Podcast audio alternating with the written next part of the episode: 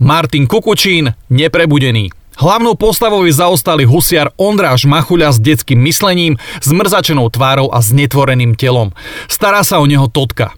Ondráš pasie husy a sníva o princeznej a jej zámku. Zo sna ho preberie Zuzka Bežanovej, keď mu donesie obed. Jej úsmev je krajší ako princeznej zo sna. Koketná a ľahkovážna Zuzka mu dá nádej, lebo mu prezradí, že ju opustil snúbenec. Ondráš tvrdí, že on by ju nikdy neopustil. Nechápe, že sa s ním Zuzka iba zahráva. Oznámi Totke, že sa ide ženiť a chystá svadbu. Zuzka si až potom uvedomila, čo spôsobila.